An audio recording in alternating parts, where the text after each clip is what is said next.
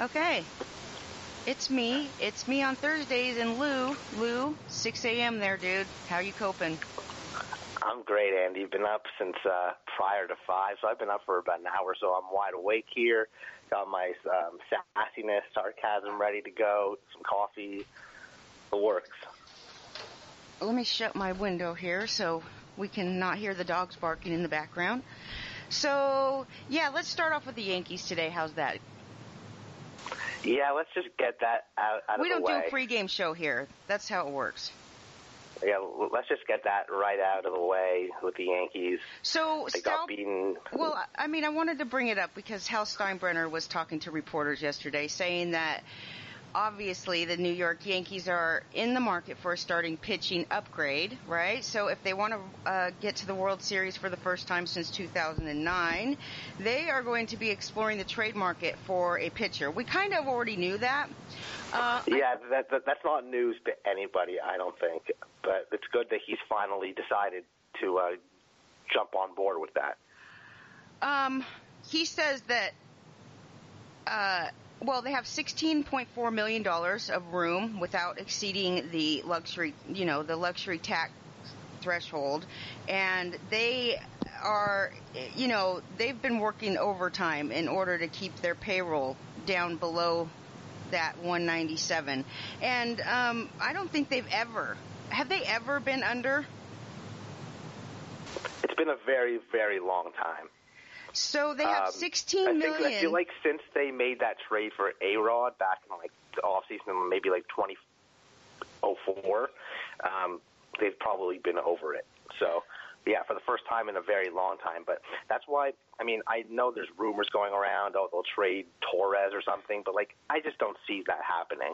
Them trading Gl- Gleyber for a starting pitcher. One, they have like six years left of Gleyber, controllable for the first three years too. No, not even arbitration. So to trade a guy like that, who's making literally not nothing for a starting pitcher that might make like 15 to 20 million, would kind of go against everything. They're going to trade somebody, trade somebody that's not on the roster currently. They got tons of prospects down there in the minors. Trade four or five of them if you have to, but don't trade Gleyber or Randar.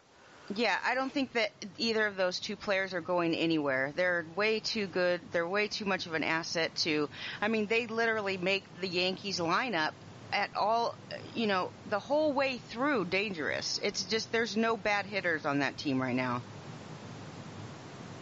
No, none whatsoever. And the fact that they only put up four runs yesterday versus Fedde is fairly surprising. But uh, Yeah, what can you well, do? But uh, Sonny Gray, Sonny, Yeah. Sonny Gray, Andy. I don't know how much you've looked into it because I played DFS all the time. I guess maybe um, I've noticed it a lot more. But this guy cannot pitch in the Yankee Stadium. But you throw him when he's on the road, he's fantastic. Really, I did not notice that, but I did notice the seven hits he gave up yesterday in five innings. So Yeah, I believe, and I don't have it in front of me, but I believe yesterday I saw sub three ERA on the road, above seven ERA at home. let's just go ahead and check this out. So, but you know, there's a couple good things that happened yesterday with Juan Soto being the youngest since I don't know 19. Let's see, we got Juan Soto two home runs, the youngest with two home runs in a game since 1996. He's the third visiting teenager to Yankee Stadium in the last 50 years to home run. Uh, the others. Twice. Yeah, and then the others were Ken Griffey Jr. in 1989 and Robin, I don't even know how to pronounce his name. Lenny, help me out. Yount, Yount, Robin Yount. You probably know him. 1975. Yeah, Robin Yount, yeah. Yeah, so um, I know you've been a baseball fan your entire life. Uh, Adam Eaton is doing. Uh, he's yelling at me. He's totally yelling at me what the name is. So anyway, thanks, Lenny. you know he's always looking out for me. Um, Adam Eaton three for four, two stolen base or a double, and I think that Adam Eaton is back maybe for now, for the time being, until he stubs his toe again or something.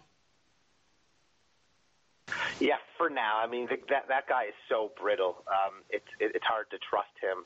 Um, as is, I mean, we'll talk about this a little later. I know we're going to do a little buy, sell, hold um, fantasy segment at some point in the show, and uh, one another national was on that in Daniel Murphy, so we'll talk about that too. What about Bird? Okay, Vic DiBattista did a hilarious uh, New York Yankees locker room the other day where he just crushed uh, Bird and Sanchez because neither of them were hitting at all. Bird yesterday went two for four with his third home run, so he could be waking up. I mean, who knows? We've never even really seen this guy in action for any period of time whatsoever.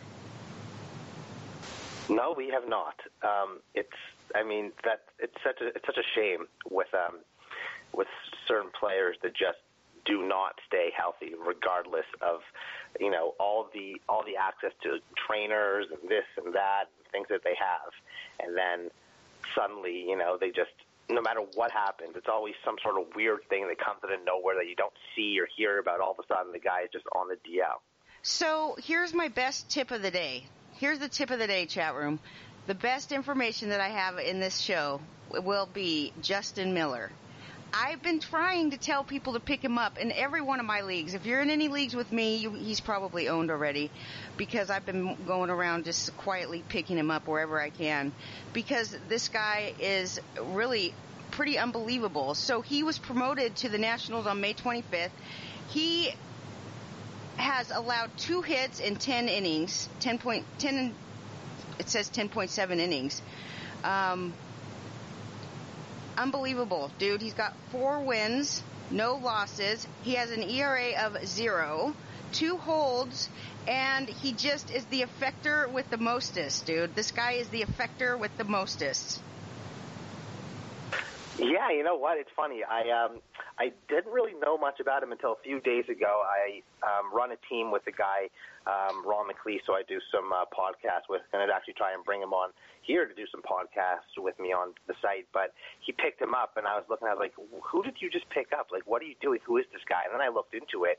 Great stri- strikeouts. He has a bunch. He's four wins already now. Are you kidding me? He He's got, the win yesterday. Yeah. Um, yeah. Effector, 19 effector for sure. He's the new Andrew Miller, but they can call him uh, Jay Miller. I'd rather have Jay Miller right now than A Miller. I mean, this literally is the best effector I've ever seen so far. Okay, I'll give. I mean, he's only he's played in. Let's see how many games has he. Uh, he's been in eight games, ten point seven innings, and he strike out twenty one batters in ten innings, and it's just what I'm what we're seeing is not sustainable. I'm sure it's not sustainable, but he's this guy is not young. He's 31 years old, so he's not he's not a prospect here. But his velocity, when I went to search for Justin Miller and I went to just look at what, you know, who is this guy? I put him in chatter like last week, starting last week, and I pretty much tried to include him in chatter ever since. But he's like his velocity appeared back all of a sudden. So they were like uh, looking at him down at the minors, and they said, okay, it's back up to like Ah, I want to say 90, 95 maybe, 93, whatever it is, it's good. He's great. Yeah, well, I'm I'm glad I own him where where I do, and it'd be interesting to see if something were to happen to Doolittle uh, with Kintzler out too. Perhaps maybe they would skip over Madson starting to get the saves, and if they maybe use this guy, maybe this guy's the next in line for save should something happen to Mr. Doolittle, who typically does seem to deal with an injury every year. Well, he got a 17 save yesterday. I don't think that Justin Miller is going to take over the closer role. This guy is not. He's an effector. Like, I mean, I um so he can pitch. The last two times he's been out, he's pitched over one, like, he's gone five outs, both um, of his last appearances. And then he also, um, on June 2nd, he pitched three innings. So the guy is totally able to pitch more than one inning at any given period, you know, at any given time. I don't think he's going to be a closer. Doolittle, I think, is doing fine. Madson is doing great. I mean, Solis got his 11th hold, Madson got his 8th hold, and their bullpen is really coming around. So they got that going. Let's talk about my boy Trevor Bauer, my other boyfriend of the week. Oh yeah, you know what? Juan Soto you brought up and Trevor Bauer you just brought up won me some money last night in DFS. Me too. So those two alone did did enough um, to where the rest of my lineup was okay. Yeah. And they, uh, you know, they cruised. Trevor Bauer. So this is his fourth straight start with at least ten strikeouts, Andy. Oh my gosh. Okay, I did a big well, I did a he said she said segment about Trevor Bauer and I had so much to say. Like these these are not that easy to do and I really want to like just get the facts out, but I had like 2 pages worth of facts and I only have like 10 minutes to get everything out that I wanted to say about Trevor Bauer. I love Trevor Bauer. I think he's got the best grit, dude. He's just got the best he's such a hard worker and he does not ever take no for an answer and he always is struggling. He's always uh, attempting to get better. Every single day he goes and works 100% at like perfecting his craft. He's totally original, unique person, doesn't care what anybody thinks of him, just straight up, you know, was made fun of, didn't fit in Arizona, like, um, had to be uh, traded to Cleveland before he even really started to ever fit in. Luckily, Terry Francona's there and totally just accepted him for who he is and likes him for who he is and just allowed him to, like, start figuring out. I mean, he figured out that everybody was talking, I don't know about everybody, but people were saying that he was a bad teammate. And so he was like, I straight up just walked up to him and said, why do you guys think I'm a bad teammate? And nobody would answer him, right? So um, he said nobody would answer me either because they don't have an answer or because they just didn't want to tell me to my face. So I just did some real thinking about it and figured out that because I'm quiet, maybe people don't, you know, if, when you're quiet, people think you're either stuck up or they think you have ulterior motives if you're not like, you know, laughing and joking around. So Trevor Bauer decided that he was going to start joking around and he was going to start talking with people, and they started making these. Um, little mini baseball me's in the dugout during games that they're winning. I mean, they've designed these little baseball heads to match every player on the team, like their announcer, their managers, everybody, and it's really like been good for the for the ball club. Cleveland is definitely not living up to their expectations. I mean, they have not given him any run support whatsoever. They left nine runners on base yesterday, and I just think that Trevor Bauer is such a great. Uh, I mean, he really has turned a corner of maturity, and I think that he is just. I mean, he's got pitches that you can't even uh, categorize at Fantrax. I mean, fan Fangraphs, fan tracks. You can categorize them there too. But Fantrax. I nobody's mean, categorizing these it's pitches. All the same. Yeah, not really, but yeah, I know. Not even he, close. Um, yeah, you know what though? Like he, um, just watching him pitch last year in the postseason, um, you could tell that he he has this. Um, he he has this fire about him. He might be quiet, um, maybe you know, in the dugout in the clubhouse, but when he gets out, out on that mound, um, he has. I know that people like to make fun of us, um, Andy, when we talk about the mound presence, but it is it a a real thing. it's a real thing and I don't care if you like it or not. It's it's whatever. So, but um Bauer, dude, he says that because you know he's got a website. This is another thing I like about him. He's built a website. He does videos. He talks about injuries. He talks really in depth about injuries and how what he thinks about it. You know, he's a mechanical engineer major. He's totally scientific. Everything's about just he's got that kind of mindset, you know, and people don't really understand that. But that's how he approaches baseball. That's how he approaches everything. And um, he said that one way that like he'll put on his headphones he'll put crowd noise to get used to the crowd yelling at him before the game so that he's not like standing on the mound and just you know being overrun by a bunch of crowd noise. So he does that. And then he finds one focal point in every ballpark um, that he can just focus on when he's starting to lose his mound presence or whatever. He just focuses on this one point and every ballpark has a different one. And then he pulls himself together and then gets his shit together and keeps going What I like about Trevor Bauer, on top of all these wonderful tidbits, is um, when he called out the Astros pitching um, staff for cheating. I mean, I don't know if it's for real. I don't know if he has any proof, but I thought it was hilarious. I thought it Here's was the bold. thing. Here's the thing about that. I say don't don't even knock him until you know for sure that this isn't happening because they even say on MLB net I mean everywhere they everybody pretty much knows that pine tar or sticky substances is being used in baseball today by 60 to 70 percent of the pitchers that are on the mound. So uh, somebody could fact check me because I'm really not actually 100 percent sure Well, of that statistic. as long as you don't put it on your neck like Michael Pineda, What? Um, so I mean, yesterday I was watching some you can probably get away with it. Dodgers pitcher had it on his hat. You could just see, like every time he would feel his hat, he would always. So whatever it is, Trevor Bauer has done extensive research on this. He's tried all kinds of different stuff in his lab that he's created with chemicals and sticky substances, and he's tried all different kinds of things. He knows for sure that the that with the technology that we have nowadays and the ability to be able to figure out the spin rate on balls, he has been able to prove that this is going to increase the spin rate on balls by this much, right? So it is kind of coincidental. I mean, look at look at Gerrit Cole goes to Houston and now his spin rate is like twice what it used to be. And the same goes for Verlander, okay? But I don't care if what they're about doing that it. Charlie Morton breaking ball? Guy went from uh, guy went from being you know jour- journeyman like decent to below average pitcher to having a 97 mile per hour fastball and that devastating breaking ball in one off season.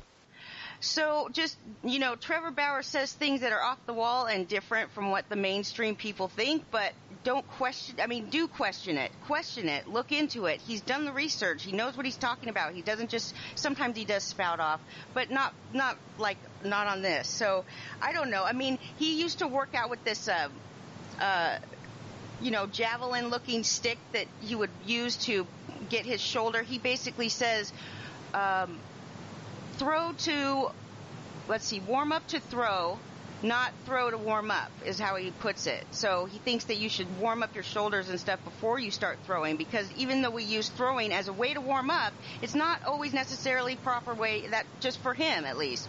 So, but people would make fun of him. Nobody liked him. Everybody thought he was crazy. He, now they, they're selling those crazy javelins like wildfire because youngsters are starting to use them to work out because it's I mean you know we haven't seen any Tommy John surgery with him Not not yet, at least not yet.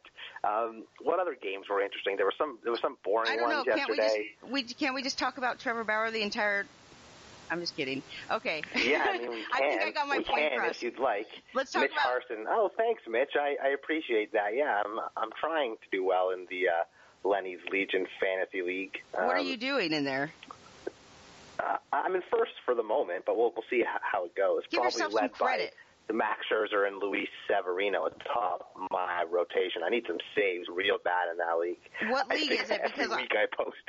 I have two Um, of them I don't know. You have to ask Mitch. I don't you think have we're to ask in- Mitch, but uh, yeah I don't but think a Scherzer Severino combo is doing me uh, doing me well. Patrick C. Trade Correa or Blackmon for Pollock and Degrom.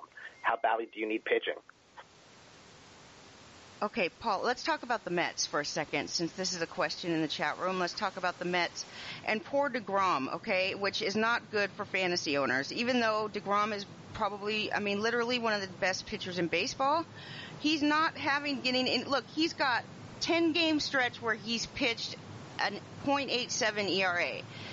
The yeah, Mets, he's easily the most unlucky pitcher in baseball the right Mets, the Mets have lost eight of those 10, okay? Because they can't score any runs. They were 0 for 4 with runners in scoring position yesterday, once again. Um, I just, it's hard to really justify trading for DeGrom with this Mets team not getting it. Wins shouldn't even be in fantasy, but it is. So we have to, we have to take it into consideration. Well, let me ask you this though: You put Degrom on a team that could get him run support. Would he be like 11 or 12 and 0 right now? He's not probably going to the be. Yankees, so don't even get your hopes up, dude. Uh, No, I'm not. I'm not. There's no way those teams are making a trade. But let's say, remember last year there was rumors of the Astros going to be acquiring him. It's obviously not going to happen now. They don't need another starter. But let's say he was on a team like the Astros or the Red Sox or a team that can put up good offensive numbers to support him. He honestly could be like 11 or 12 and 0. Could be. He's been that good. But let's talk about AJ he's Pollock. He's been almost as good as Max Scherzer outside of the less strikeouts than obviously the record. This is my opinion on Pollock. You cannot trade for this guy, dude. You can't even really draft him. I, I swear, you know, I keep thinking maybe he'll have a year again like he did in 2015 where he, you know, stole almost 40 bases and hit 20 homers. He could totally do that in a full season. What's the problem though? He's not going to get there. He's on the DL as we speak. He's 30 years old, so he's not getting any younger. I don't think Pollock is a good idea. Was it Pollock and Degrom for either? Uh, what what was the trade? It was going to be one of Blackmon or Correa No. or um, Pollock and Degrom. Yeah, no. Can't do it, right? I would potentially trade Blackmon for um, both those guys. I would trade Black. I said I would trade Blackmon over Correa, for just strictly on the Oh, you've basis to of it's easier to find an outfielder than a you know superstar type shortstop. But I think it'd be hard to swallow regardless. However, if we can assume, and it's hard to assume, and you can't assume anything, that Pollock were to be healthy, let's say for the remainder of the season once he gets back, you can make the argument that he could put up similar numbers to that of Blackmon for the rest of the season if he can actually no. stay in the lineup. nobody's putting up numbers like Blackmon, dude. I think. I mean, Colorado Rockies are not even hitting well, and he's still, he's got. I, I just, I mean, he's lagging a little bit in the RBI department compared to what he did last year, which was a, a, an amazing feat because he bat leadoff. But I don't think that I would ever trade Blackmon for. Oh, I would be tempted to trade him for Degrom, though. It depends on. It really just all depends on Well, where. that's what it is. I mean, if you could get DeGrom plus a guy like Pollock, who, if healthy, could put up the numbers, it's not a bad move. I would trade The only Correa. problem, Dude, Correa is not. He's not a not. He's on. He's definitely on the trade list, dude. You can trade him because he's not as good as people. Has his name? don't you think that it's easier to replace an outfielder though than it is to replace a shortstop? I know No. shortstop's deeper than ever before, but we're talking about a top what three or four short shortstop. No, I do Um, not. I do not agree. I think Correa is totally dis- disposable, but Blackmon is not. That's just my opinion. But you know, that's you can definitely check out the numbers. That's okay. So we did. Yeah, I mean, it also depends on the format too. Someone's bringing up here: is it dynasty? Is it redraft? We're talking redraft. Um, you might be onto something. We're talking dynasty. I think there's no question about it. You trade Blackmon. You don't trade Correa in the dynasty league. No I- way. Well, I don't know. Yeah, okay, that's fine. Um, we're talking uh, now Atlanta. Do you feel like the Atlanta Braves have played the freaking Mets like 35 times this year already? I feel like they've played a lot of the Marlins and a lot of the Mets, but I wanted to bring this up actually, so I'm glad you did. Um, Lenny and I were actually having a conversation yesterday off air about um, pitchers and coming back from the DL, and do you trust them in their first start back? And we were talking Soroka, we were talking Maeda. Maeda didn't do so great, but Soroka, man, I mean, he came out, he had a no hitter going into the sixth inning, broken up by an infield single by Michael Conforto he looked really, really good coming back. And yeah, I know it was the Mets and they can't hit and they're pretty much inept offensively. Um, but definitely a good sign if you're the Braves getting this guy back. If he can stay healthy, another great piece to this team, a team that was starting to fall off a tiny bit. Um, but them and the Nationals, I think, I know you love the Phillies, I love the Phillies too, but I think those teams are going to start pulling away from the uh, Phillies just a little bit, especially if the Braves can't stay healthy in that rotation. If Soroka can stay healthy, if Folty doesn't miss too much time with Newcomb, um, they, they they have a real good team in, in Atlanta. I don't think the Phillies are hanging in there, dude. They're just crapping it. They're crapping it, dude. They're over yeah, me, 5. yeah. I think they're going to fall. I think they're going to fall out because uh, remember when they were playing really well, Washington got off to a really bad start, but they've been one of the best teams in baseball since I think May 1st or the middle of May. So um, with Washington kind of getting hot and playing as they should, even without Strasburg, they have Eaton back, they have Murphy back, Soto's up. I mean, they. Uh, they're a real good ball club. I think they'll pass the Braves at some point too and kind of cruise.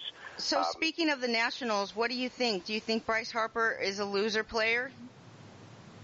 No, I think that that's a load of crap. What do you think? Do you think that this could possibly be the the Nationals actually own front office, dude, putting this stuff out there? Because That's what I suggested. Yeah, I suggested that yesterday in, in the chat room. I mean, it would explain why they were an anonymous executive. It's not like they can go out there and say something bad about their player and attach their name to it.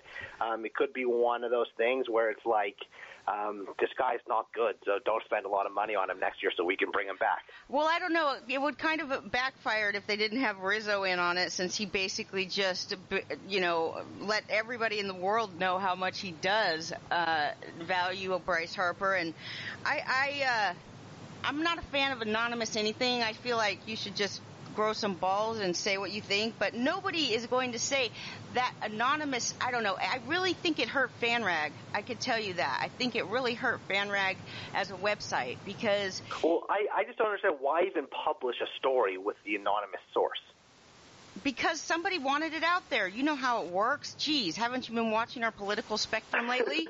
oh, oh, I'm totally aware. I'm totally aware of that. But my my issue is for for them as a as a site or for you know their own credibility. It looks bad to me.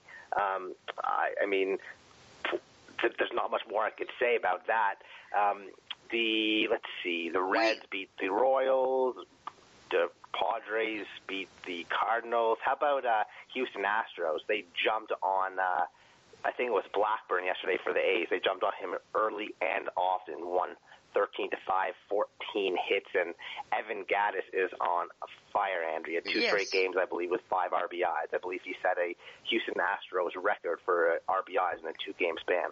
Dude, he's got, yeah, he's the first player in Astros history to drive in five two nights. The last seven, he's got 16 RBIs and five home runs. The last 15 games, he's got nine homers and 25 ribbies unbelievable what Gattis is doing right now. Just came out of nowhere, right? I mean, I obviously this you, you just enjoy it while you have, and hopefully he's not sitting on your bench for some odd reason.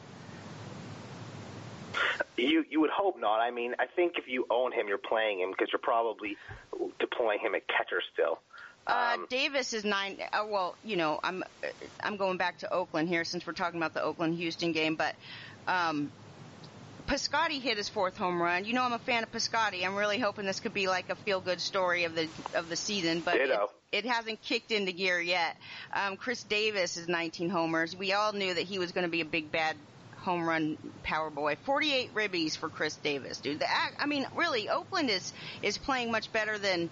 Um, I mean, they're they're at 500 right now, so whatever we thought of them, you know, them and Seattle are just really giving the AL West a run for its money. Well, Oakland is interesting because you look at them, it's tough to be them because coming into the year again, yeah, we didn't think they'd be great. They are certainly playing better than expected, but when you have the Angels who are a decent team, um, you have the Mariners who are playing some of the best baseball in the league right now, and the Astros, it's going to be tough to compete in that division. If you put them in the AL Central, they might be in first place. I'm talking in the chat room. It, I'm, uh, we're there. To, we're discussing Bryce Harper, so I should just, you know, since it's silent, and you all you can hear is me typing. We're discussing the value of Bryce Harper. There's an argument going on about, not an argument, just a debate, opinions, basically saying that um, Bryce Harper is going to be worth. He's worth like what JD Martinez is worth. He's a little overrated. He swings for the fences, um, this kind of thing. But I wonder my my comment back was that he's much younger than JD Martinez. Doesn't he deserve like? D- Is there any value in that when you're talking about these long-term contracts that like 100%. I mean, I'm I'm comfortable giving like an 8-year contract to a guy in his mid 20s, not to a guy who's 30 or 31 years old. Totally Harper, totally different. He has, and Harper's one of those guys who can um at some point in his career, you know, he could always move to DH if he goes to the American League. He hits 34, 35 years old. He can move to DH and still hit a ton of home runs. Harper is so much, I mean, more than his numbers, I think. I think that he has baseball instinct, which just goes down to the root of his being. That, I mean, people will argue about this. It's kind of like mound presence, but you have baseball instinct and you're just, you he hustles every day 100% you never i mean he's passionate. He you know he does good things in the community. He's a great clubhouse guy. I mean there's been rumors that say that he's kind of an asshole but i really would beg to differ with that. I kind of like to really believe that he's more of a a leader than you know than anything. I remember him fighting with papelbon. I really was rooting for him to just smack Papelbon right up the side of the well, head. Pardon my French, but Papelbon's an asshole. yeah, yeah. So, um, whatever it is, I mean, everybody's allowed to have their opinion about Bryce Harper, but that anonymous comment was ridiculous and totally deserved every word of what Rizzo said and more. So it was nice to see him stick up for his player like that. Let's talk about the Dodgers. Um, uh, well, yeah. we could talk about Joc Pederson and Max Muncy. Let's talk about the bench clearing brawl that happened, dude, when Kemp ran over Chirinos at home plate because Chirinos well, was in and, the base path. Andy, I don't get to watch Dodgers games because I live in Los Angeles, and that's how it works here. Oh. Unless you own Time Warner or whatever, you get blacked out of every single Dodgers game. Last night they were playing the Dodgers game on MLB Network, and I was blacked out. Can you believe yeah, that? Yeah, but shit? don't you should get it locally then, dude? Because don't you? You should, but you don't because they want you to go to the to Dodger Stadium to watch the games. They actually black it out everywhere. There's only one cable provider in Los Angeles that carries the Dodgers games. It's nuts. Yeah, California for you, right? Uh, let's talk about Kemp. What What do you think? Oh, you didn't get to see it. Okay, yeah, so, so here's what happened. They, they can legalize they can legalize marijuana, but they can't show the, the Dodgers games. Makes a hell of a lot of sense. Well, marijuana is much more um, profitable, I have to say. Well, maybe not unless you're Time Warner Cable, but so okay. Here's what happened. Uh, Matt Kemp was trying to come home. He was trying to score a run, and Chirinos was actually in the base path. I really think he was in the way. Kemp just mowed him over, but he didn't like it. You know, it just didn't look dirty. It was it was basically he's in the base path and he's running straight ahead. And then uh, what happened is that Chirinos got pissed off at that and kind of started talking. And they started pushing each other and throwing, literally throwing punches at each other. The the bench is cleared, of course, so that didn't go on very long. But um, there was a couple times at home plate yesterday where you know um, the catcher was either not on in in the proper spot to make the out, or they were in the base paths, or there's just the whole. Um, I don't know. I mean, it's like you're gonna when you're a runner, you're gonna try to score no matter what, right? And if guys in your way, you're gonna knock them over. That's that's the way it is. Um, in fact, we've seen guys like Rizzo actually kind of go out of their way a little bit to make sure that this play is broken up. Um, I think we have some real like fuzzy rules on this whole thing and what players are supposed to do, but I don't think Kemp was in the wrong yesterday. Anyway, Kemp and Chirinos both got kicked out of the game, so that was the drama there. It went into 11 yeah, we'll innings. probably see a suspension handed down to Kemp too. I wouldn't be surprised. For what though? Well, we I don't know for sure if he. I, I really can't, you know, say. But it you looked should. to me like it looked to me like he um, it was pretty intentional, according to Timmy McLeod. Hey Tim, how you doing, man? Hey, Tim. Um, he ran him over with his hands extended and pushed and went after Chirinos. Well, he Um, was. so- but don't you think, Tim, that he was actually in the right? He was in the base path, right in the middle. That's where Kemp needed to run to get a run. So that's what I saw. But maybe I'll totally. Um, I'd love to hear you tell me what Tim has to say. So it takes a couple seconds for that to come through. Yeah, we'll we'll see if if uh, if, if Tim responds to that. So, I will be as sure far as- let you know next game. Yeah. what, what's happening? Okay, let's talk about uh, Miami beat the Giants five to four. That was Anytime Miami wins, I guess it's um it's certainly newsworthy. Well, I guess, but they've actually not done that bad, really. They're they're really oh they're 26 and 42. So I don't know why I, th- I feel like they just they do have some highlights of their team. They do have some pieces that are that are decent. Like um, Anderson, he's pretty much like their best clutch hitter for sure. He's hitting 417 with runners in scoring position. That's fourth overall in the majors, and that's just um, among hitters with at least 50 plate appearances. So. Um, yeah, they they, they have. And, Andy, did you hear about the uh, Chris Davis promotion? yes, I though, did. In, uh, in Yes, I Baltimore did. with the free the free shots or whatever. I think I think that's hilarious. It's Are you brilliant kidding? too. Dr. Pepper shots. It's uh, amaretto and Miller High Life. And we used to do flaming Dr. Peppers. Uh, one good thing about the West Coast is that you could light drinks on fire over there. Yeah, you can you can light drinks on fire and you can buy weed at the store, but you can't watch Dodgers on TV. okay, um, yeah, they're gi- these flaming Dr. Peppers used to have 151 on the top, but amaretto, and we used to drop them in a beer, and then you had to drink it like as a shot really quickly. Those were really fun, but they had 151, and these are pretty weak. But the these these um, bar owners basically just said that they're just really trying so hard to get people to come and watch the the Baltimore games with them, and they feel like Yeah, well, they should actually. You know what? They should actually patent that Chris Davis drinking game. They might, yeah, because it's a it's really a spectacular idea. I mean, because when you're in the bar, you're going to probably eat food. You're going to be ordering. At least there's a crowd in there. That's always good to have people in your restaurant, right? I mean, it really gets people to come in when there's people already in there. Um, but yeah, the, the Baltimore Orioles are doing horribly. Chris Davis is batting ridiculously bad. He's hitting 150. He's got uh, four home runs, 15 RBIs, and 10 runs in 207 at bats. And he's got he's struck out 86 freaking times, dude. He's on pace to finish with 26 runs, which would barely beat Leo Cardenas of the 1972 Angels for the fewest runs by a qualified player in season in Major League Baseball history. He had 25. So.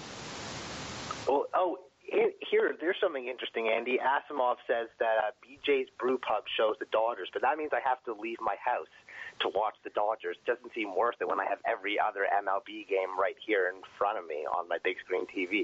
Yeah, they have the baseball package. Maybe you should get the baseball package. It's well, co- of course I have the baseball package, but they black out the Dodgers game still. Even in that? Yeah, e- even in that. Oh, you've got to be kidding me. Okay, well, let's just yeah. So the Red Sox played. They black Orioles. it out on Directv. They black it out. I, I, I have I have it on my computer through MLB.com. I have it on Directv. No matter what I try try to do, uh, I pretty much have to buy the Dodgers. I have to come up with a billion dollars to buy the Dodgers just to get a chance to watch them. You could just walk over to Yankee Stadium. I, I mean, uh, Dodger Stadium, Yankee Stadium. You can't walk to Yankee Stadium, but you could sure walk to Dodger. I mean, I could. I probably wouldn't. I, I could try. I probably wouldn't, wouldn't make it. I mean, I, I struggle to walk down the street, so I don't, I don't know how well I do. Um, Jace Peterson is the only highlight of this, which um, says to me that Chris Davis was up to bat. And Jace Peterson, okay, first of all, whenever Jace Peterson hits a double, then he steals a base. Because right after him comes Chris Davis. Chris Davis they shift on so bad that um, they don't even notice the runner on second base in Jace Peterson. So when they're shifting to the other side, nobody's covering third. I've seen this twice so far this year in one week. So when I look at the box scores and I see Jace Peterson got a double and a stolen base, to me that says that they shifted and he snuck in a stolen base to third. I don't know well, this for sure. I, I, I guess I guess that's the benefit of having Chris Davis in the lineup. But you have someone on second base. Yeah, so he's helping. third base easily. He's helping Jace Peterson uh, get some stats. Okay, let's talk about Toronto and Tampa Bay. Uh, Jay, Jay. Oh yeah, this this was this was a hell of a game. Let me tell you, tons of action. Nothing. One nothing final. Zero five zero. Both teams. I mean, Toronto was 0 for 7 with runners in scoring position. They had eight on base that they left. Tampa Bay one for nine with runners in scoring position, left 10 on base. Um, the the one thing I do want to say about the poor Jays, they're 30. Uh, they're 30 and 30 eight now. They're 16 games behind the Yankees. They're 13 games out of second wild card spot. Um, and they're just ah. They had a they they swept the Orioles. Really That's bad, it. I guess is the, is the the way to put it. They're just horrible. So anyway, um, there was a bunch of nothing going on in that game, and let's move on to uh, another well, game. I do want I do want to say that I do think that uh, Jay Happ could make a really nice um, addition for a contending team looking for a middle of the rotation pitcher. I think that would be a, a good trade by by the Jays to to uh, unload him to somebody. I mean, obviously everyone's talking about Degrom and Bumgarner and Archer. Um, you know, this is a guy that will not be hard to pry away from the Blue Jays, and a guy who has playoff experience, who's pitched well over the last few years who can eat innings and certainly help a number of contending teams. So well, Jay Happ, watch out for that. He might be hard to pry away if you're the Yankees and trying to trade within your division. So ha ha there. I hope you guys can't find a pitcher. And by the way, the Red Sox are already way over the tax threshold, so they really don't care if they have to add a pitcher. Very true. So Andy, are we ready for that? Uh, are we ready for that buy, sell, hold segment, or we have no. more games? I want to talk about uh, Berrios for a second, who I'm Berrios. is okay, another boyfriend I, I of mine. love I love me some some Berrios. Also, do you know how to pronounce? Uh, this this is what I wanted to ask. We're going to talk about the Twins. I was doing a show yesterday, and I brought up this Adrianza kid, the shortstop on the Twins, and like for the life of me, I cannot pronounce his first name. If you know how to, anyone in the chat room knows how to pronounce this name, it's E H I R E. Adrianza, and I've known about the guy for a few years. He's been around. He's, but I just do not know how to pronounce his first name. Someone please help me. I think it's like Ethray or something, but honestly, you just don't even bother with it. Just talk about his last name, and everybody will know who you're talking about, and that's my solution. Okay? Fair enough. Okay, so okay, Jose so Berrios. Let's talk about Jose Berrios just for a second. Even though he gave, you know, he allowed seven hits, but he only walked one, struck out seven. It's another guy that just um, can't. God, the freaking Twins are such a disappointment. I mean, just no run support for Berrios. So whatever it is, they're big, uh, they're just a big disappointment. Reed, Addison Reed, blown save number four yesterday and a loss. So nobody's really holding it together for him anyway. He's got a 3.51 ERA. Next year maybe will be better. I really think he's obviously a pitcher on his way up. He's learning still, so he's. I don't definitely don't think he's hit his his peak yet. Eddie Rosario and Eduardo Escobar, I get them confused, but luckily they always do something similar. So like yesterday they they um, he Eddie Rosario hit his 17th double, and Eduardo Escobar 41 RBIs after two two RBIs last night. And uh, did Lomo steal a base? Is that for real? I think Lomo stole. Anytime you can get a stolen base like uh, from a guy like Logan Morrison, that's pretty good. Yeah, Eduardo Escobar has been like a revelation this year. Tim McLeod called him EA. Ooh, see, that's that's a good one. EA, I like it. It it makes it uh, it makes it easier to um, for Adrianza EA and Polanco coming back soon. I think Polanco gets his job back. Adrianza's n- nothing special. It's not like he's hitting you know 290. What do you um, think of Matt Boyd? He's got a 3.23 ERA, struck out five, walked two, two earned runs yesterday in five innings. Joe Jimenez is actually uh, he's another guy that's kind of sneaking in in that like middle reliever role that he got a, he got a win yesterday, but he's been getting holds and wins and kind of stuff. Yeah, I mean, he's one of those guys that everyone's been talking about. He's going to get the closing job, and I know Shane Greene's had some hiccups every now and again, but I think Greene has what 16 or 17 saves on the year. Has been probably one of the um, most effective closers in baseball, considering where you got him in drafts this year.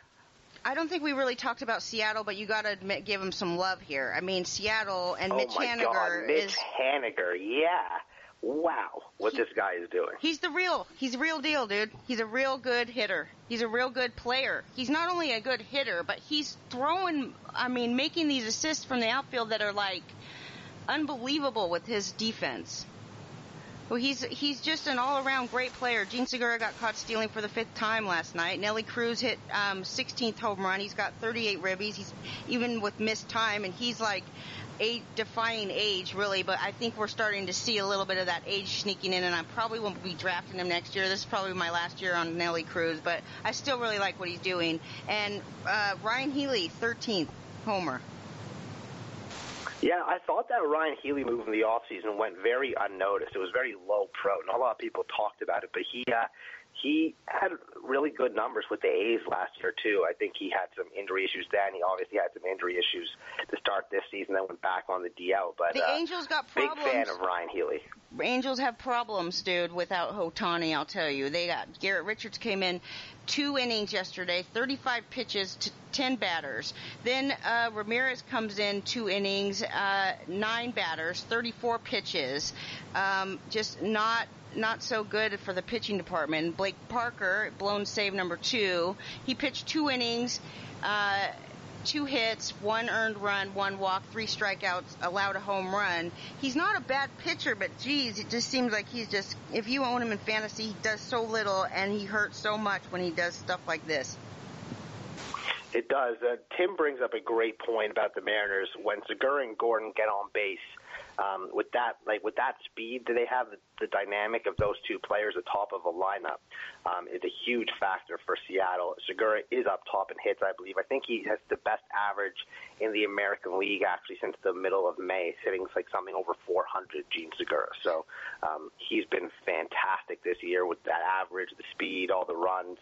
Um, he's terrific, and I, I think Lenny may have brought it up yesterday on his podcast, but with now Dee Gordon at second base for the Mariners, they've said that when Robinson Cano comes back, he might not get his job back at second base because if they qualify for the playoffs, of course, Cano not eligible to play with the suspension, they don't want to move Dee Gordon back to the outfield and then have to move him back to second base again if they get to, to the playoffs. So I think that, what's um, going to be with Robinson Cano is certainly up in the air when he does come back. Well, what I heard was that, or read, or heard, or whatever, that um, he's going to share time with Cano at second base. They do want to keep him active at second base because of that exact reason that you mentioned.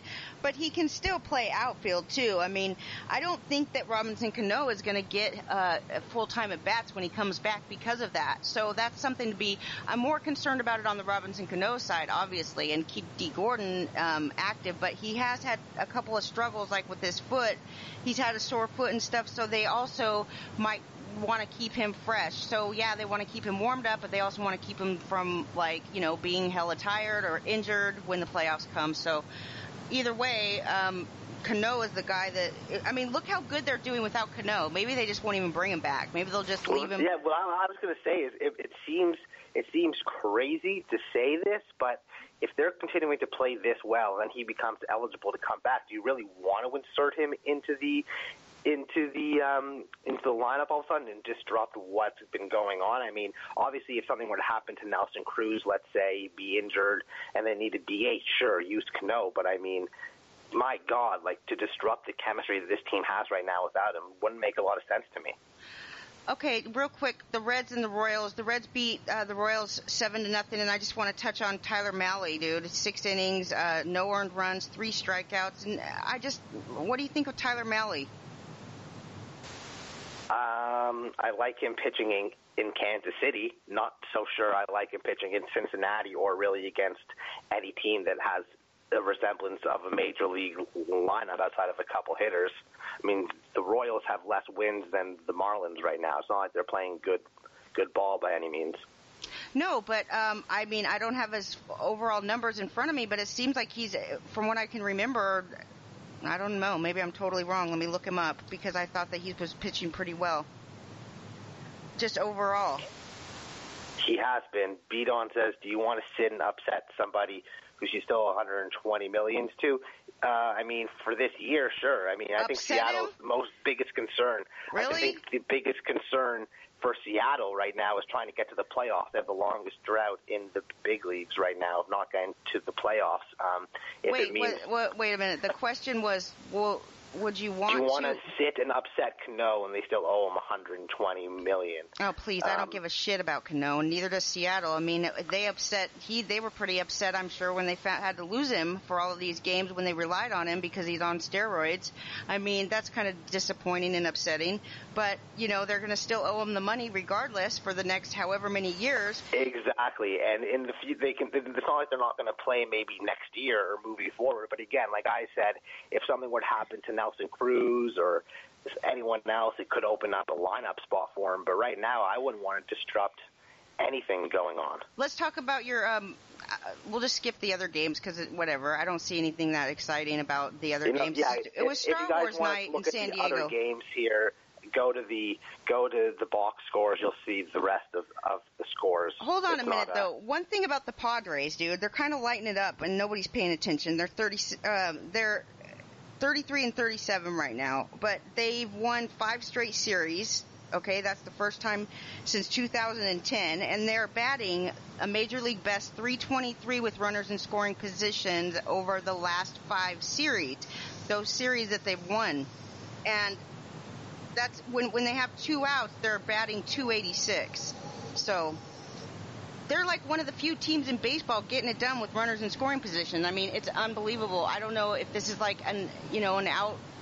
If this is normal or not normal, but I've noticed it more this year than I've ever noticed it. That teams are not scoring with runners in scoring position. They're not. They're leaving, you know, runners on base way often. So that's just a you know something that I've noticed. But so you gave me a bunch of players, pretty much a full team of players, and the question is, do we buy low, sell high? Which I don't even know if those two things are real. Well, it's it's it's it's buy low on the player, sell high, or because you've given up on them, or hold because you think their value is going to rise. So you sell high because you give wait. When you've given up on a player, what do you do with them? You trade them. You sell low. Yeah, yeah, so you're either selling because you've given up or you're selling high on them because they're lighting it up right now. You can try and buy the player low or you hold them because you think that either they're going to continue status quo or maybe their value is going to continue continue to rise. So the game really okay, so let's start with Cervelli. You got Cervelli on here. You you start and then I'll know how to play. So for Cervelli, you look at the numbers overall and it looks pretty good for a catcher, with catcher being kind of a dumpster fire, but he's really done absolutely nothing lately at all. And if there's someone who's looking for some production at catcher, I would try and sell high if possible. Try and sell this guy before the numbers continue to drop. Because on the surface, if you're not paying attention to how he's doing overall, um, lately the numbers look good for a catcher. Are you kidding me? Yeah, we're still at a point where his numbers are still um, averaging out in comparison to the rest of the catching pool. Uh, that they're still looking really good, but literally he has been just a bad, bad. In the last 30 games, he's hitting 197. That's a month straight of just 197 hitting. He's got uh, one home run in the last seven, so that's good. That's keeping him up there. But I agree. I, I think that you definitely um, hope that somebody isn't paying attention to like recent stats and just still looking at overall stats. The same guy that was freaking out at the beginning of the season trying to sell players, you know, that's probably a good target to Yeah, exactly. That's that's my that's my thoughts on Cervelli at least. And uh, my next guy is Greg Bird. So he has three homers, hits in a great lineup, but he's hitting under 200. I would still try and buy low right now, even though the injury risk certainly scares me. I do think if he's playing, the home run and RBI potential could still be through the roof. So for me, I would I would try and um, I would try and buy low right now on Greg Bird because he's hitting under 200, hasn't gone into um, enough you know enough games yet to really make that judgment on him. And some people might look oh, he's hitting 200. Oh, I had to wait on him this year. He's injury prone. I think people would probably sell him low at this point. Um, so, you know, the the fact that Greg Bird is just he's he's got 59 plate appearances on the season, so you're right. He doesn't have a huge sample size here. I don't really know what he's going to do because we never really saw him last year at all. Like the whole season, we never saw him. And the year before that, I mean, he's got, he's never been healthy, it seems like. He's never ever had now anywhere near a full season of at bats. I just get I crack up at, at Bird because Vic DiBitetto makes such fun of him and just can't. The other day he had a, a locker room meeting with Greg Bird, and whenever he wanted to get a response from Greg Bird, it, all you could hear in the background was a bunch of birds chirping. That, that's amazing. I love that guy. He's so funny. Oh, it's just hilarious. Okay, so you can look that up on YouTube. It's called The New York Yankees Locker Room, and it is an unbelievably funny series about the Yankees. Literally, it's one of my favorite things about baseball, and I hate the Yankees. And I, I mean, this guy is a serious Yankee fan, but I, you just gotta love it. It's every team needs a Vic DiBitetto in their uh, in their pocketbook. So with Greg Bird, I feel like you've held on to him this long, and with players that I've held on to, like the next guy that we're going to talk about, Daniel Murphy, you can't give them up right now. You just can't. You cannot sell them because you've been the guy stuck with them on your bench, so you deserve to be the guy that gets some kind of benefit from it. Unless you don't think that Greg Bird is going to get better, which you kind of have to at this point. Yeah, see, so exactly for me, if I don't own him and I don't, I would try and buy low right now to try and uh, get him. And then there's yeah, you mentioned Daniel Murphy. So obviously um, was He's injured towards the end of last year. Didn't play all season until a couple days ago. Hasn't gotten a hit yet. Um, if someone's willing to trade this guy, I would try and buy low because I do think that he will at some point regain that similar form to what we've seen in the past, that all-star type form. And I know I'm pretty sure he's a free agent at the end of the year. So you, I just have a feeling he's going to be one of those guys that um, turns it on the second half. And if you can grab him now before he gets going, I think it would be a great buy low candidate.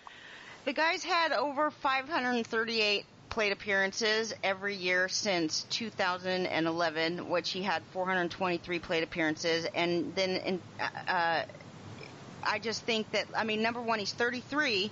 So you got to expect this age thing to catch up with him in the injuries. But either way, he's been pretty consistent as far as getting full season of at bats. And if he missed this much time, he's probably obviously he's not going to make it this year. But what you can expect out of him from here on is, uh, I don't know, 15 homers, 20 homers from here on out, and hopefully a good batting average. I mean, it's hard to fathom that he's going to hit like he. This guy's a. He, I don't know if the power's going to be there for him so much anymore, but I think that Why? Um, an over 300 batting average and a tons of RBIs could certainly come for him. Why can't he hit 20 homers? Well, he's never been a huge power guy to my knowledge. I think, I mean, I'm not looking at him right now, but I would imagine his career high is probably only 22 to 25 homers. So with three months left in the year, I'd be happy if he hit me 10 or 12. Do you remember when he used to steal a couple bases too? Now he doesn't do that either. I'm well, not buying old. on him. He's old and slow. Um, how about Elvis Andrus? Because he's missed obviously most of the season. He's going to be back at some point and quite possibly traded away from Texas as well. Um, considering Why? they're going absolutely nowhere. Um, they have, you know, they're chilling there with Profar. I think Andrus set to become a free agent after 2019. Maybe he has an opt-out at the end of this year um, as well. I think Texas could certainly trade him. But even if they don't, um, this is a guy that obviously, when he gets back, is going to produce. He's a good ball player, um, and you know you might be able to get yourself a you know top five to seven shortstop from somebody who has him sitting on the DL and maybe has a good replacement for him right now. Good for home runs, good for stolen bases. Uh, well, obviously, we can't see say much about what he's doing this year, but I would say he's a buy low. Definitely, um, he's not doing that great in his rehab down in the minors, but um, he did play seven innings at shortstop on Wednesday. That's the second time in three rehab games that he's played um, in the field. So he's been out since April 11th. I really do think that he is going to be back after this weekend. Uh, he'll he'll probably spend the weekend down in the minors, but um, he's definitely a buy low for me. He's got a contract that he signed, eight years, 120 million. Uh, that he signed in 2013, so he's getting paid a reasonable price, and definitely could be traded to another team that might need him, like maybe the Dodgers. Yeah, that's the the Dodgers exactly are the team I was kind of thinking of for Andrus. You can move Taylor back to the outfield. We'll have to see. Speaking of the Dodgers, Max, Max Muncy. Muncy. So 13 homers in just 45 games. Guys hitting 277. I love what I've seen from him, but we've also seen this type of player before come up, have a really great stretch, and then eventually kind of just fizzle out. For me, as much as I love that I would have him right now on my team and pretty much gone for nothing off the waiver wire, I would try and sell high. I certainly don't think he can necessarily keep up these numbers. I also think there's a lot of players to feed kind of there in LA. They have a lot of different guys in the lineup. Um, So- I just I feel like the playing time is going to become more limited. He won't really hit first lefties that much. I would try and sell high on this guy right now. Well, right now he's batting 348 against lefties, so I don't see that coming. And uh, his batting average on balls in play is under 300. I don't know. I mean, who knows about this kid? He's 27, so he's not a kid. He's obviously had his, you know, chances before he he's 27 and he's just never really stuck. So we could say that about him. There, that gives you good reason to doubt right there. Well, Um, he's one of those guys for me, Andy, that if you're hurting for pitching right now and you have an opportunity to sell him high while he's at his highest, I would try and do so for some pitching. I mean, obviously, you're not just going to sell him for for So, nothing, but get I'd rather try and sell him when his value's at an all-time high. I mean, that's when you want to sell the guy that you are unsure of. Talk- when the value is as high as it is. Okay, let's talk about his position eligibility. Last year he played 21 games at second base, so he pretty much qualifies at second base in any league that does 20 games. Um, he also played 21 games at outfield. So uh, while he's played in the outfield five games this season, he still qualifies from last season in the outfield. He also now has played uh, first base 18 times this year and third base 23 times. So that qualifies him at first, second, third, and outfield, which is a great. Uh, it's that's that's excellent for position eligibility, I think. And well, yeah, he's kind of this year's uh, he's kind of this year's Marwin Gonzalez in in that respect. Tons of eligibility, having a season well beyond what we've ever seen from him or what we could have expected from him. And if you would have, if you're in a keeper or dynasty type league and you sold high on Marwin last year, you're happy because right now he's doing absolutely nothing. And this guy can totally take walks. He's always had a, a decent walk rate. He's always he's always been good at getting on base. So you got that going. The fact that he plays everywhere is good. Um, and and the Dodgers obviously need him right now because you know Cody Bellinger is not doing what he did last year. Yasiel Puig is not doing it. Nobody's really doing it on the Dodgers. They're getting Joc better. Pederson, Matt Kemp, and Yeah. Max Muncy are your are your LA Dodgers right now. So, two Michael Brantley, dude, thirty five. Yeah, there's two runs. outfielders here that are killing it. Um, Brantley, I think, hitting about 315, 11 homers, 40 ribbies, having a great year, set to become a free agent, I believe, and he's actually stayed healthy so far this year. I'd actually hold him right now. I wouldn't sell, I wouldn't buy. I'm just going to hold. Do you believe it? I mean, his contact rate is 90%. That's pretty, uh, I don't think I've ever seen a contact rate that high. I probably have, but I'm not very often. I don't recall anybody. Yeah, I mean, I, I mean, I, this is a guy that I owned when he had that like MVP cal- caliber season, and then ever since then he's been very, um, he's been very frustrating. But I mean, he's staying healthy as as I mentioned right now, um, and the fact that he's in that contract year, I know some people don't buy into that. I always kind of buy into that sort sort of thing. Okay, I'm Um, a believer in gonna- Haniger. Who? Are, what are you? A believer or no? Yes, Okay. definitely a believer in Haniger. He's another hold candidate for me. He And Soria? is the real deal. And before last year, before his injury last year, he was hitting very well too. I think he's really, you know, kind of found his stride. Didn't get much of a chance in Arizona. Got traded to Seattle, and he's been really good ever since. Definitely having a breakout season, and I am a total believer. So let's talk about Soria. I have a feeling that you're going to say that you don't like Soria. I do like Soria because I own him in a lot of leagues, Oh. but he's a guy I'm going to sell. You have he's a to. guy I'm going to sell because he's been racking up the saves lately. Nate Jones on the DL, which means the job is pretty much his. It's been but I do think he'll be traded at some point this year. And once he's traded, he's not going to get traded to a team where he's going to be the closer. So I would sell Oh. him right now while he has that closer save value because once he's traded, he's going to lose it. I don't know if he's tradable, really. I mean, I don't know what the White Sox are paying him, but I don't think. I mean, I don't know how good he is, but he has lowered his arm slot, and he's had really good results. Okay, he's had six opportunities that he's recorded saves straight, and he's only allowed one unearned run in his last 12 appearances in 11 um, and two thirds innings. He's got two walks during that time and 13 strikeouts. So, um, like uh, he basically saying that he's throwing sidearm to right-handers. Well, that's why I think he's a perfect sell high candidate right now because he's been good lately. He's getting saves, and there's always teams in the in your league that are hungry for saves. I mean, I, I have a couple leagues where I'm hungry for saves, and um, if you can get a guy who's more of the lower end type closer in a guy like Soria, and you can try and turn him into something that's actually going to help you for the rest of the year, I think it would be a very good um, guy to try and sell right now because people will buy those saves, and at some point you're going to um, you're you're, you're going to lose those saves probably because I think he's going to uh, I think he's going to be traded and lose that that closer's job. So trade him before he gets um, trade trade him trade him before he gets traded in real life because once he's traded in real life, like maybe an Alex Colomé type guy, all his value goes down the drain.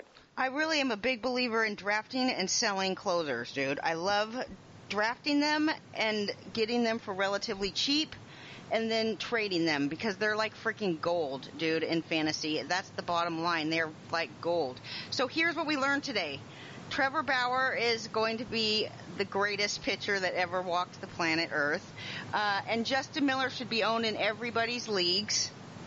But if you're in a league with me, he probably is already owned because I snuck around and picked him up. Lou, what's your genius of the day? My genius of the day, I haven't even said it yet. Um, oh. People might give me shit for it, but uh, I'm going to sell high on Mr. Gerrit Cole right oh. now. Um, love the strikeout rate, obviously, still on that Cy Young pace, but I have my doubts it's going to last all season long. Um, I just we've never seen him pitch like this for an, extended period of time. Um, I think you can sell high on him, get yourself a quality pitcher, and maybe help yourself somewhere else offensively where you're lacking. Um, I mean, it could come back and bite you in the ass, obviously, at some point. But um, if I have Gerrit Cole, I'm going to field offers and see what I can get. I think I can get a king's ransom for him right now. Oh God! You know what? Last year I made the best trade of my life when I traded Kluber for Stanton and Odor. And um, this is the type of thing that I think of when you talk about selling Gerrit Cole. Right now, you could get a total. I mean, I would be putting it out there. Beat hold on, beat on. He was good in 2015, but he was not like this in 2015. Obviously, he said minus the K's, but the ERA was not sub two or whatever it is right now. He just, he just, he wasn't this type of pitcher. He's a very different pitcher now than he was when he was with the Pirates just in general. I agree that he has shown some flashes, but he's never been this good consistently. I'm not saying sell Cole for nothing or just give up on him. I love the guy. I own him in a few leagues, but um, there's certain players at certain times of the year, like you mentioned with Kluber, Andy, um, where you can actually you know, get much more than they sh- should be worth. I think you can get yourself a quality starter and something else for Cole right now. Um, and, you know, at some point he could very likely hit a wall where, you know, maybe he throws for a 3.75 or 4 ERA over a month or a month and a half. And um, if you're in a roto league, for instance, you know, you've gone the best from him and potentially it's time to move on and get something of equal or greater value because of his value right now. I totally agree. If you can get uh, if you can get a couple of hitters, I, I do believe in trading for trading away players um, at their highest value. If you think that he's at his best right now, and you th- and you can definitely move up in the points by scoring a couple of stolen bases and a couple of RBIs or whatever, then you do what you got to do. I mean, Gerrit Cole is obviously at his highest value, um, and he hasn't been pitching as dominant the last couple of times that he's no, been out. No, he has not been. He has not been. That's a great point. And Tim brings up another great point. Houston's going to rest their starters likely in the second half and limit their innings. So, so um, I should hold like on to Brad Peacock. Um, yeah, it's possible. Yeah, I should definitely hold on to Brad Peacock because you never know. Um, Vlad Guerrero is injured. Um, Toronto has a ton of youngsters coming up. Lenny wants to know who's the next to be called up. I think that there's a couple at AAA Buffalo that could get called up before any of the, um, what should I call, you know, the three sons. They're like, they're, they're like, the Toronto Blue Jays are owning all kinds of, um, born and bred baseball players. Right, everybody. Um, Andy, I heard you asked a terrific question actually the other day on uh, Sirius Radio about uh, just about that. Is um, what do you think of prospects that um, I think it was something along the lines of what do you think of the prospects that come from the baseball family that have the baseball blood in them? I think it's a brilliant question to ask because oh, yeah, that was it Rich is something Wilson. to strongly consider.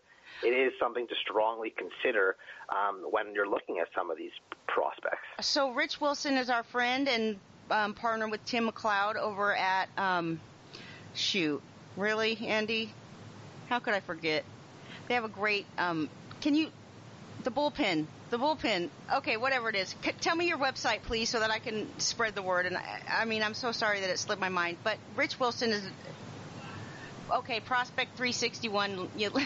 Lenny's yelling at me.